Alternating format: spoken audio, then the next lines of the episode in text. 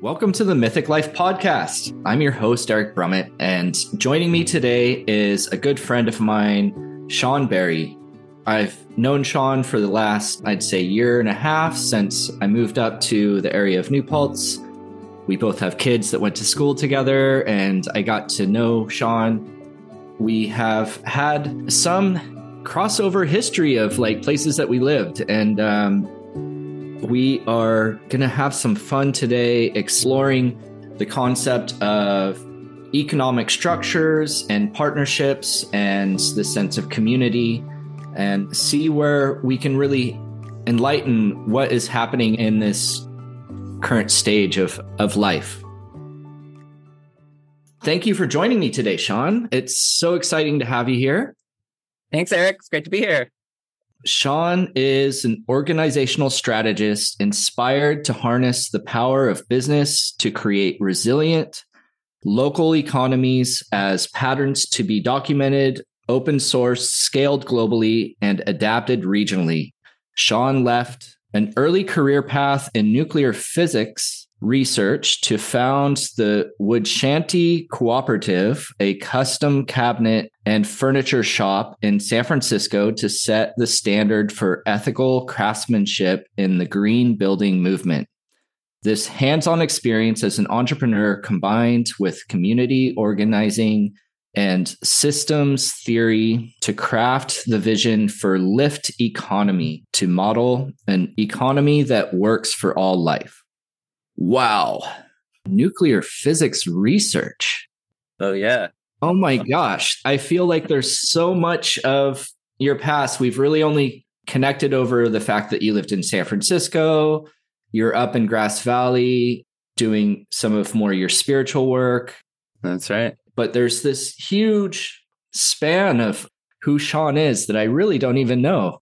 Share with me, like, where did you grow up? Where was kind of your beginning? I want to hear your story. Sure, thanks. So let's see. Well, today we're in the Hudson Valley of New York, but I actually grew up in Western New York, which is like closer to Ohio than uh, New York City. But um, yeah, born and raised in Rochester, up on the Great Lake Ontario. Yeah, I lived there, you know, my whole childhood, and then I went to college there. Basically, I went to uh, Geneseo, the SUNY state school there, what inspired you to go into um, nuclear physics? So, um, you know, I was just kind of like doing the next thing, right? You know, it's like you're a kid, they put you in school, wound up playing a bunch of sports. Uh, I got recruited to play soccer at Geneseo. Geneseo still is, uh, it's actually really hard to get into. You have to have like really high grades and everything. And I, I wasn't like that. So I got in as a student athlete and then when I when I got in there, they said, "Well, you know, what are you going to study?" And I was like, "I don't know. I'm you know I'm going to play sports." and they said, "Well, what did what did you like in in high school?" And I actually had a great my senior year. I had a great physics teacher that did amazing like uh, demonstrations in the class. You know, and so I was like, "Well, that was the coolest class." So you know, physics, sure. And they're like, "Oh, okay, no problem." And then they put me into the you know the physics track for physics majors, and and I wound up not failing out. I don't know if you if you know about like the hard sciences in, in college.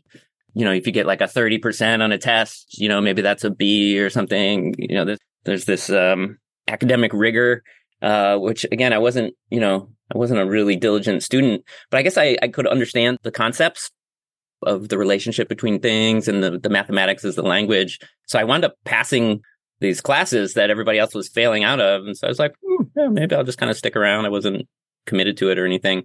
I had this kind of naive notion of like, well, if this is like the hardest degree to get here, then, you know, then I'll get the best job, right? Again, super naive uh, notion, but there was something like that in my mind of like, oh, okay, sure, I'll just do the hard thing. Uh, and then that school actually, and I think to this day has one of the largest undergraduate physics programs in the country. And interestingly enough, um, no graduate program. Wow. So as an undergraduate, I got to teach astronomy.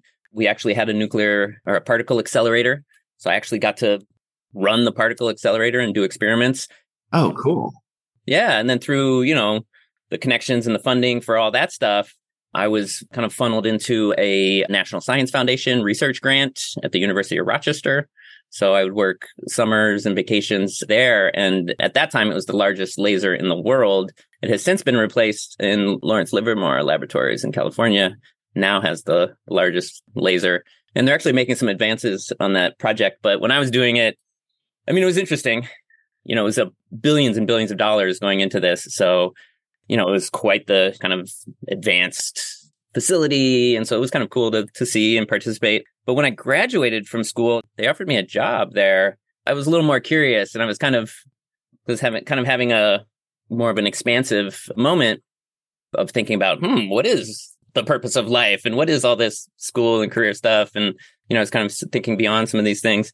And then so I got curious about like, well, what exactly the research you're doing here? They had told us it was for fusion as an alternative energy source, which is what happens in the sun, of course, which is great there, but it's definitely harder to recreate here on Earth. When I was getting, you know, a little, little more curious about that, one of the, the folks I worked with kind of let me know the, the secret that it's really bomb research. And that was, that was kind of like the beginning of the, I guess the unraveling of, uh, you know, believing what I was told because uh, I was I was really I was shocked and offended of like, hey, bombs, war, killing people, ethically immoral. Yet I thought I was doing the right thing by going to school and getting the degree and getting the good yeah. job at the you know the competitive laboratory and all that stuff. So it was really this moment of like, wait a minute, what is really going on here? Didn't accept that. I moved to San Francisco uh, wound up starting a woodworking company. Uh, so it really kind of that was a decision point that set me on this different path. Wow, that's a big pivot to go into that sense of craftsmanship and like get into something so organic versus this huge concept of nuclear fusion and and that path and you know it it's amazing because this really is something really dear to my heart and to the work that I do of like how we grow up and we're kind of prescribed life, you know, and we're like, oh, okay, so this is the template, and we're going to fill our template with our personality. And then all of a sudden we realize, wait a second, we don't have to fill this template. We don't have to fit into a box. And so you go out to San Francisco and you get into this craftsmanship. What was unique about this company that you were a part of? What happened there that really kind of helped you step into the sense of like co-op community and take that direction? Yeah, so I guess the the kind of the bridge to that was while I did study physics, I also studied studio art, and my father is a painter uh, and an artist. And so I had a lot of just like hands on experience, not, not necessarily directly connected, but one of my grandfathers was a farmer and ran a big farm. So I would work on the farm. So I had this, you know, kind of embodied sense of, you know, using my body, you know, creatively and productively that again didn't necessarily translate to the, you know, computers and science and just numbers and data. There was, it was kind of missing that piece for me. So I had this idea of like, you know, kind of this disillusionment with you know, basically corporate capitalism career orientation was like, well, if these are the options, you know, like I'm going to do something creative and do something beautiful with my hands. And so, but I also saw my, my father and also I had an aunt. She made art her profession and I saw really struggle with like, you know, how do you sell art and make a living and all that kind of stuff. So I was trying to think and I had done a lot of photography and I knew that was really competitive to get into. So I was kind of like scratching my head of like, hmm, how can I do something creative and make a living? And there was a little furniture shop in my neighborhood that was hiring woodworkers. I saw a little sign and I was just like, kind of, you know, light bulb moment and just went in there and was like, hey, you got to hire me. You know, convinced the guy to hire me and started working there. And then very shortly after I started working there, the guy who started it uh, wanted to get out of the workshop. He was he was losing money. He didn't know how to run it. He wasn't even there. He was running a, a retail store. So me and what turned out to be uh, my co-founder we took over the lease, bought the tools, bought a bunch of wood, started making furniture. So it was kind of like this really serendipitous, you know, yeah. no business plan, no capital, no, no really plan about it, but just like, yeah, I'm not going to do a normal thing. Let's do something ourselves. Let's do something with our hands, something creative. And then I also, again, with the naive notions, we kind of had this idea of like, yeah, you know, we'll just, we'll go surfing in the morning and hang out, whatever. And then we'll make a little bit of furniture. It's all going to be great. Right. And it was great in, in terms of it was a lot of fun. We ran a workshop with ourselves and a bunch of friends that would come in and make different projects.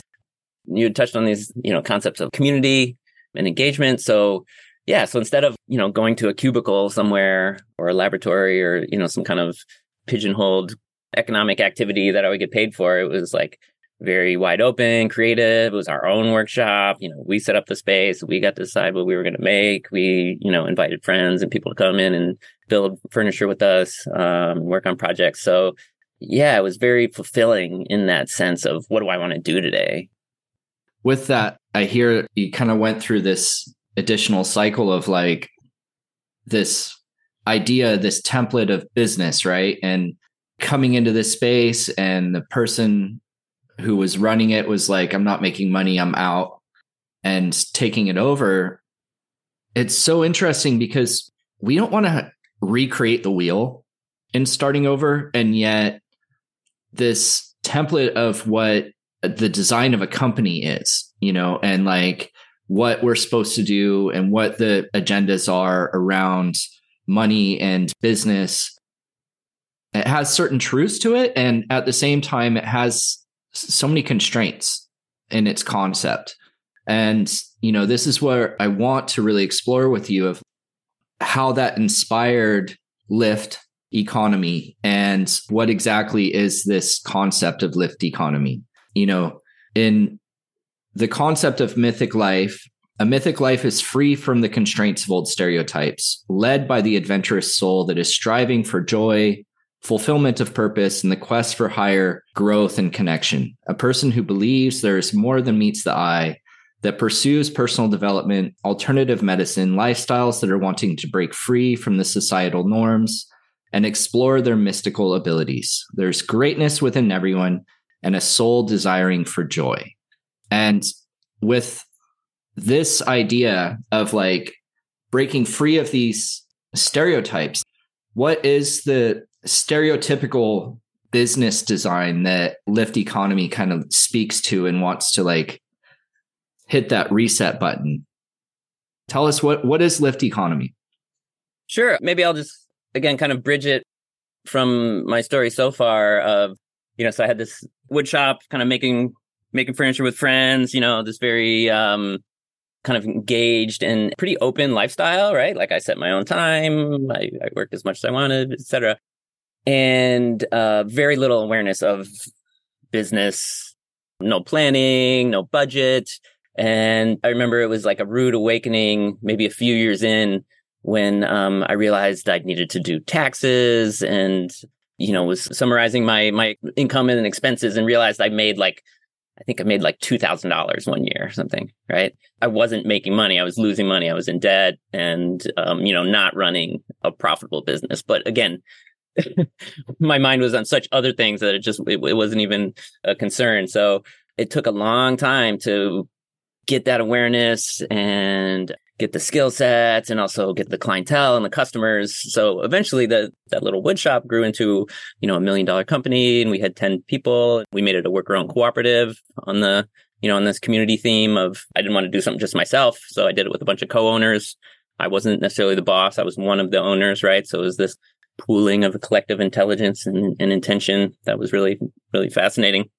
But the business profitability definitely came really late and there was pain associated with that, right? Of just trying to, you know, living in San Francisco, which is, you know, one of the most expensive cities in the world, and grinding it out in this tiny little, you know, labor kind of craftsman salary. So that experience of myself, and then kind of seeing across the movement of progressive organizations or enterprises, people that kind of realize the bigger problem statement and are self-inspired to pursue a particular solution or do it with a you know community or group of friends. And so i could see across that movement that i wasn't the only one that was missing you know some basic business skills. In fact a lot of people were either missing it or even completely allergic to it right? This attitude of this was my attitude as well. It's like hey we're doing this cool community thing and we don't know about the budget or project management or defined roles or you know legal yeah. contracts or all the you know the hard business skills and we're suffering because of it, right? There's turnover because you couldn't keep people because you weren't paying consistent salaries and benefits, et cetera. So have, having finally kind of made it through that curve with this small business, just had this realization of like, hey, if we can share some of the skills and learnings that we've gone through and we could shortcut this cycle for, you know, even some people, that would be a worthwhile use of my energy. And then also seeing in long term of like, probably wasn't going to be, you know, a career woodworker of just making furniture with my hands for my entire working life. And also seeing, again, what pay is available for that type of craftsmanship is actually really low. Uh, there's mm. this weird thing where in the trades, people want to go into woodwork because it's kind of a refined, you know, craft, but the pay is less and less for that because you can get people working out of inspiration. Yeah. So it's actually really low wages yeah, so that was the kind of the idea for Lift Economy. It was to take some of these different ways of doing business that are in alignment with vision for a simpler economy, an economy that works for all life, and then offering them out. So I left the the woodworking cooperative in 2010 and started yeah coaching and consulting with with other small businesses. And now it's been 13 years, and I have a team. We have a team at Lift Economy. We're about uh, eight people now. Still mostly Bay Area, but decentralized team. Yeah. Even in 2010, we started, there was, you know, video conferencing and such. So even if I was in San Francisco, if, you know, if I had to go to Oakland, that would take all day or half the day or whatever. So we were doing, you know, video conference meetings and, and all that stuff back then. So it's, it's been great. 13 years. We've worked with 300 or so small teams. And this actually ties into like the physics, like looking for patterns and trying to understand like the smallest elements and how they, how they stack up and make bigger things. And so what we've done with our, our consulting is looking for the pattern of what's, what are the, what are the business problems that any small organization has to solve? And that as like a complete checklist. And so that's, that became our consulting methodology. And now we've evolved. Uh, now we teach that. We have the Next Economy MBA, which is a webinar and, and a book.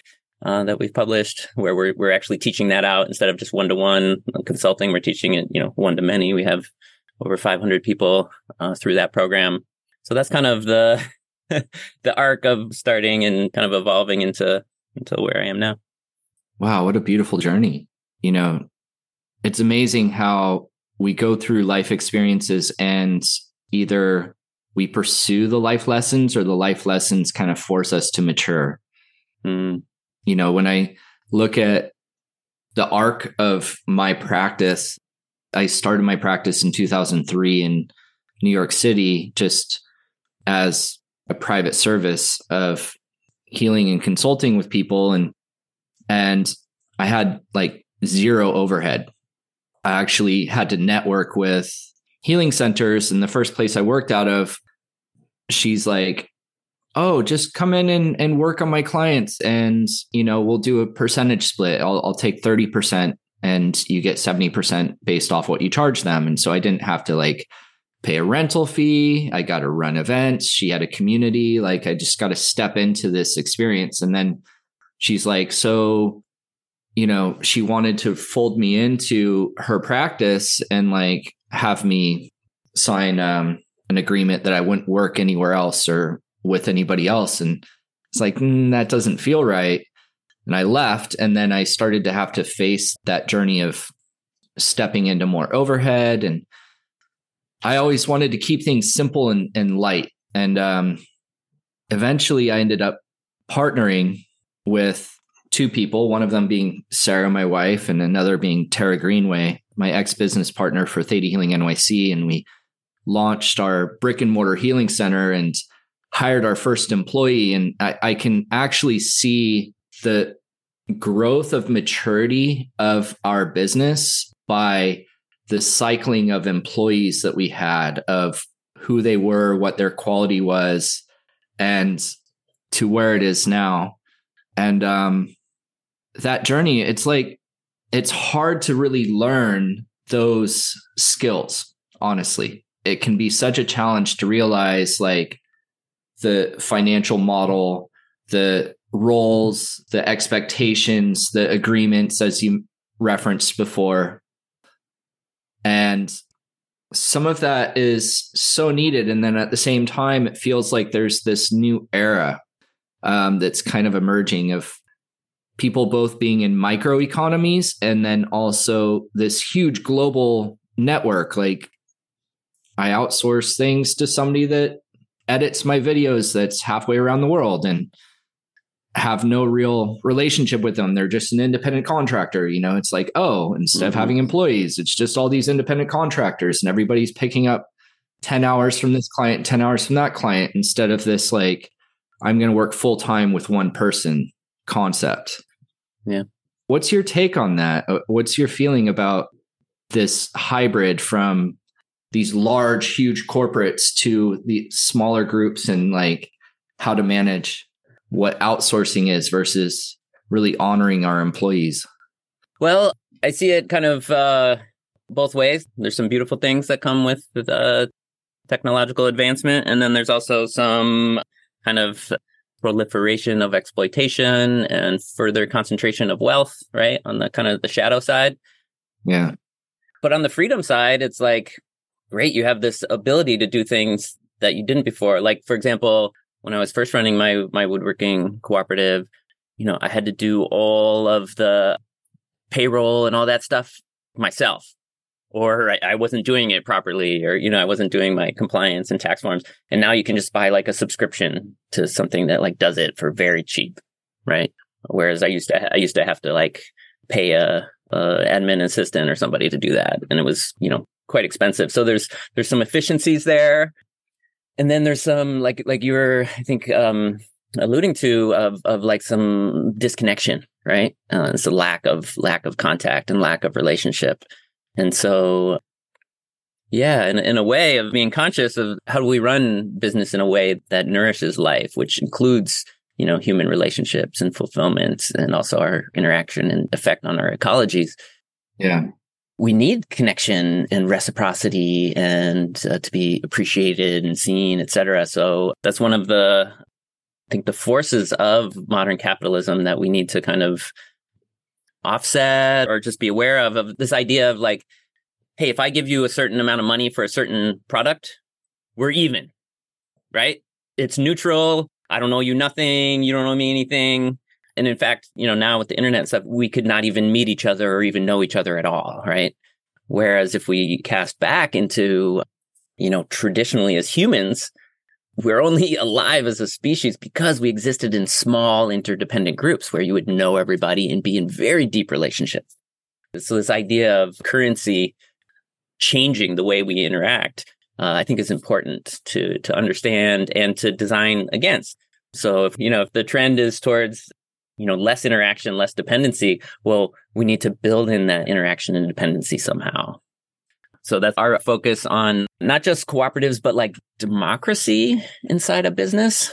So, um, you know, worker co-op or consumer co-op or the different cooperatives, there is like a, it's a formal legal structure where there's the um, collective uh, democratic decision making and governance is built in legally, but you can do that in any team and it doesn't have to be that legal structure. And that's kind of the trend we see is small businesses, even if it's a sole proprietor with employees and stuff, they're highly affiliative, right? they really care about their team and they circle everybody up and consult with them as opposed to just top down do what you're told which is more of a you know an older pattern so these are some of the things to yeah be aware of and try to try to build in because you know again if we want uh, resiliency we want to be around for a long time we need we need that kind of connected group of people that is uh, collaborating to meet our needs together so just yeah, raising that that awareness of how do we build relationships and and the importance and the value of relationships, and not just reducing it to a, a financial exchange. I feel like both in in the way of each individual business, but then also a larger sense of community. You know, like I do my work, I work with people around the world online, you know, and then I spend my money locally, you know, and and like I do my best to go to local shops rather than corporate ones. And I, I am a garden hobbyist, you know, like I, I love my garden, but obviously it's not going to provide me year round. And so I go to places and, and the other day I went to a local farm to pick up some produce and, uh, it's self-serve, right? It's at the farm. You go in, it's honor system, you check yourself out. They do have a camera, even though it's honor system, but those are important things. And I looked at the price and the price of the chicken legs was almost double what I pay at the local health food store. Yeah. And I'm questioning this going, it's pasture raised. So what's making this expensive? They're not renting space, they're not paying an employee. I'm checking it out myself. I mean, why is it so much more expensive? And it's kind of this place of like building relationships that can honor each other and what is value versus what is currency is what it kind of is has been bringing up. And it's been a big conversation in my mind of like you know i want to be in the sense of local economy but if i go to the farmers market you know i'm spending twice as much on a jar of honey versus the one at the local market that's still local honey I want to support things as a patron, but I'm not feeling honored in the relationship the same way how some employees don't feel honored within, you know, the construct of the company. Like, what exactly is kind of see what I'm hitting on? Like, yeah, yeah. I mean, I think what you're naming is, you know, what I would say is is one of the the huge problem statements of the, you know, we call it the business as usual economy or the kind of modern global economy um, where things are way cheaper than they actually are. And they're sold cheaper because there's massive externalities, right? So if you're getting, maybe I don't know enough about the supply chain, but I think Perdue or something is like a big chicken thing. You know, it's like billion dollar industry or I think there's something like 30 billion chickens killed a year or something. So it's got this massive scale and they're selling this stuff super cheap, way cheaper than it should be. But then there's massive environmental degradation that happens not just on the farm, but in the watersheds, in the air, transportation, all this pollution, the pesticides, the health effects, right? None of that is in the the low price uh, in the store. So it's things really should be more expensive. But there's this precariousness, right? Of, you know, I think it's like 70% of the US population doesn't have enough money to make it through a, another month or an unexpected, you know, car repair or, you know, this type of thing. So, yeah. So the consumer base, even, even if, even if I really care, I, I can't afford to pay double for the local, local farm, even though they should get paid more because the other farmers are getting paid way less. And in fact, in this country, it's really strange uh, arrangement where you know the agricultural industry does not exist without migrant labor, right? And undocumented labor. It just flatly doesn't, it just wouldn't happen at all. So how does that, how's that a legitimate, you know, how's that a legitimate setting? Um, it's not, it's illegitimate, right? If you can't even run it with legal labor that's paid benefits. So it's this awkward spot, right? It's kind of a paradox too, because on there's that side where it's like you can't get free of buying the cheap things, but you also want to support and honor the sense of like small farms and things like that, but you can't afford it. So it's like, which one can adjust? Is it me having to be very strong and moral of going, well, then I'm just going to become a complete vegan? Or like, is it also the farmer that's the local farmer, maybe not having such a high rate and taking less money. One thing I've seen on on that is, and the, this is a it's a local farm. I know that there's a little bit bigger than the tiny farm, but they do sell locally at basically wholesale costs. Yeah. Um, so if you go to their farm market, it is actually cheaper than than what you would pay at the health food store. But then when they sell their stuff, you know, down to New York City, et cetera, through distributors, then they're actually charging, you know, top organic dollar but they have that relative privilege. That's a family farm. That's, I think, maybe four or five generations, right? So they own the land. It's been a successful family farm for that long. And yeah, they're able to do that. So they have the capability to do it. It doesn't harm them. Yeah, they basically run the local market as a service. And it's probably just a blip in terms of the amount of volume and volume of produce and dollars that come through it. It's it's something they do to connect with the community. I mean, the other thing that that I see, and, and you know, I'm sure you see it too, is is just people have chickens in their backyards. That is more common. I have next door. We get our eggs, you know, next door from our neighbors who have chickens. We have multiple friends, uh, you know, that they have meat birds and egg birds, and you know, yeah. So it's like, okay, it's too expensive to buy healthy, organic, you know, free range stuff. Do it ourselves. Yeah. This goes back to, you know, again, our history as humanity is like, that's what we've been doing, you know, is, is either, either nomadic and following the food or, or growing the food where we live, um, and having it being kind of embedded in our location and lifestyle. So community co-op versus capitalism. Yeah. Yeah. And there's some beauty to that. I'm like you, where I grow a little bit of food and, you know, it's a hobby in the sense of I'm not supporting myself, but it's one of the richest, you know, parts of my life is harvesting from my property and, and having a meal where we've grown something and we have some relation to it. And it's, it's certainly more delicious and fresher and, you know, more beautiful. And then we've, you know, even if it's just one little basket of tomatoes, we've opted out of that big cycle. It's not, at least it's not coming from Mexico, right? With pesticides and all the externalities on it. So it's kind of this awkward moment, right? Where we do what we can, but then we still have to earn yeah. American dollars and pay your rent or mortgage, etc.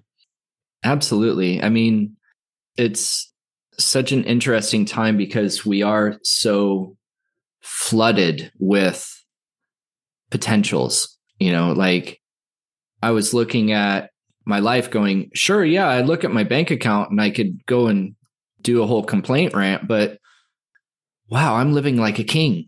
Literally, like a hundred years ago, I'm living like royalty. Like it's incredible. And we have so much that is just fantastic of growth of civilization. And then at the same time, with things becoming so easy, it also becomes this thing of, well, what is the next step of growth? It's not to then erase it all and like go, oh, I'm going to return and live off the woods and like completely isolate myself as a bubble from society completely. You know, like as much as there is this real return to nature that I feel is happening in in our civilization, I have a a student that she's like, I'm learning to bake all the breads that I love because I don't like how they all come in plastic.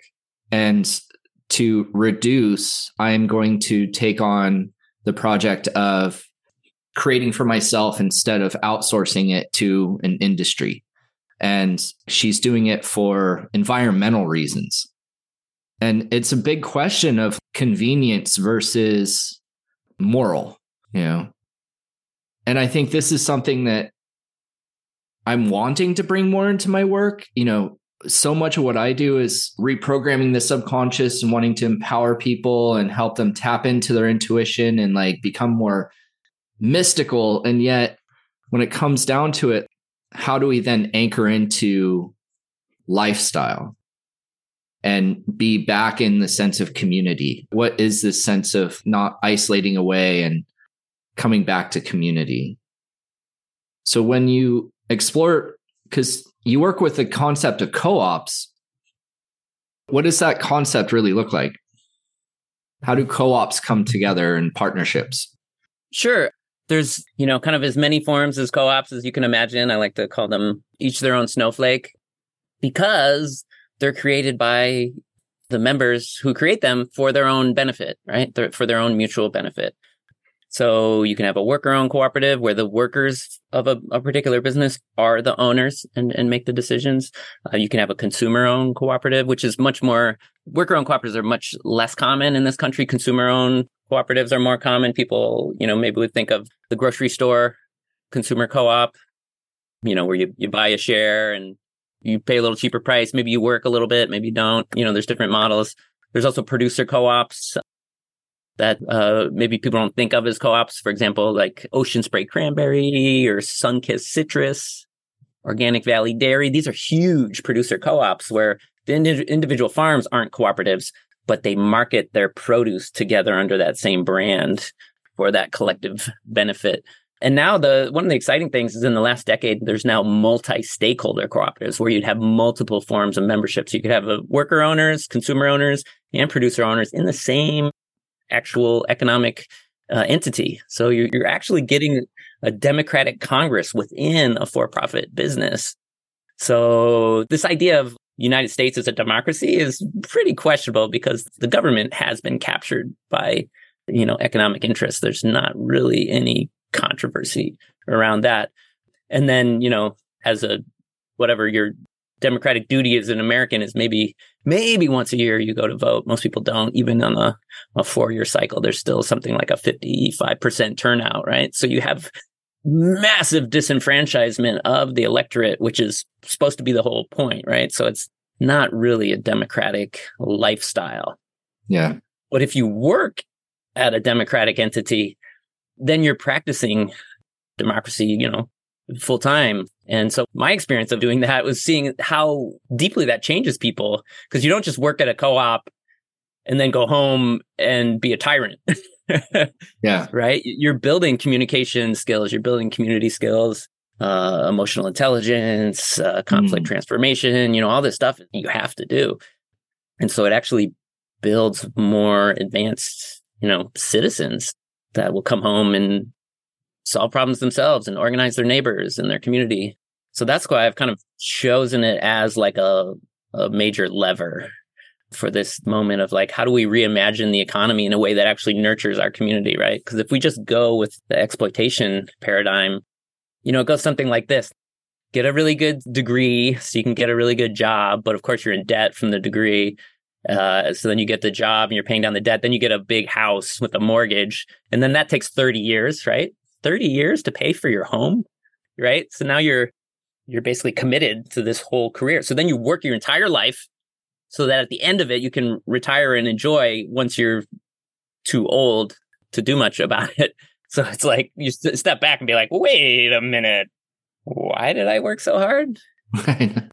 uh, so there's this this opportunity, right? Like you're saying, the relative abundance. I agree. We live like kings and queens in the past. You know, look at the lifespan, right? The average lifespan is is we're pushing up 80 years, whereas 100, 200 years ago it was 40 years, you know, we would be grandfathers or dead by now. Yeah. But now we have this this long lifespan which we get to live into and enjoy enjoy our lives and our communities. So I think this is a tremendous opportunity and it's really hard because there's so much momentum to the exploitation economy and how, you know, it's supposed to be done, but yeah. it doesn't have to be that way. And there's lots of room for creativity, reimagination. And a big element of it is basically downshifting, right? Just like hey, you know, don't have such a huge house. Don't have such a huge, uh, you know, expensive lifestyle with like exotic vacations and stuff. And then you can maybe enjoy your morning in your garden and, you know, slower pace, um, and more, more relationship, more fulfillment, more embodied, you know, connection and interaction. Which is such a big thing for not just mindset and health, but also intuition and relationships half of communication is listening. you know, like you have to slow down to listen, and it's such a huge key of downshifting. Like, what what is that? What does that look like for people? Instead of trying to always keep up lifestyle expectations and once again these prescribed lifestyles that we're constantly fed. So, you know, I really appreciate that. Thank you. We are Mythic Life, free thinkers, deep feelers, courageous trailblazers. We own our myth with our vibes, how we think, feel, and act. We believe that love is a given, not something earned, that spiritual is sexy, kindness is cool, and earth is sacred, that everybody has superpowers, and life is too boring without magic. We walk our talk, and when life gets real, we heal. We choose our path and make it epic. And we've been joined here with my friend Shawn, exploring this concept of economic structure and money and like some of these design elements of co op and community. And I, I just really appreciate you coming on with us today. For all of our listeners, you know, you can learn more about Lift Economy and some of the programs if you have small companies or businesses. They have incredible services at lifteconomy.com and check out more about Shawn and the work that they do because really it is incredible. Every time I have a conversation with you, I learn so many new things and I really appreciate it. Thanks for coming on today. Well, likewise. Thanks, Eric. It's always a pleasure. And I, I likewise really appreciate what you're doing to uplift the human spirit and the potential of each person. And, you know, there's this powerful synergy, right? Between opening that awareness and pathways and how do we do the business and the economics of it. So I appreciate your work as well. Well, it's so important. We're in this sense of community in life and nothing's isolated, nothing's separate or alone. So the more that we can free ourselves from the busyness of thoughts and come back to those reflections like where are my moral standards? What is my true need versus I'm just outsourcing looking for pleasure? It's such important questions. If you want to know more about my work, you can check me out at mythiclife.com. If you want to be a part of the conversation, we do have our wonderful Facebook group, The Mythic Life Experience, on Instagram at The Mythic Life. We're also on TikTok now at Mythic Life and Mythic Life on YouTube. Every month we do have our free healing circle if you want to come and join and have a nice meditation, experience the theta wave, and receive a good healing. We have that every month. You know, if you are feeling overwhelmed and bombarded in your thoughts, so you feel a sense of anxiety or stress levels or feeling those lows, we do have our free live events every couple of weeks. So check out what we have going on at mythiclife.com. And thanks again, Shawn. This is awesome. It's a real pleasure connecting with you here and learning more about your work and hearing more of your history. Have a wonderful day, everyone. I'll see you all soon. Thanks. Bye.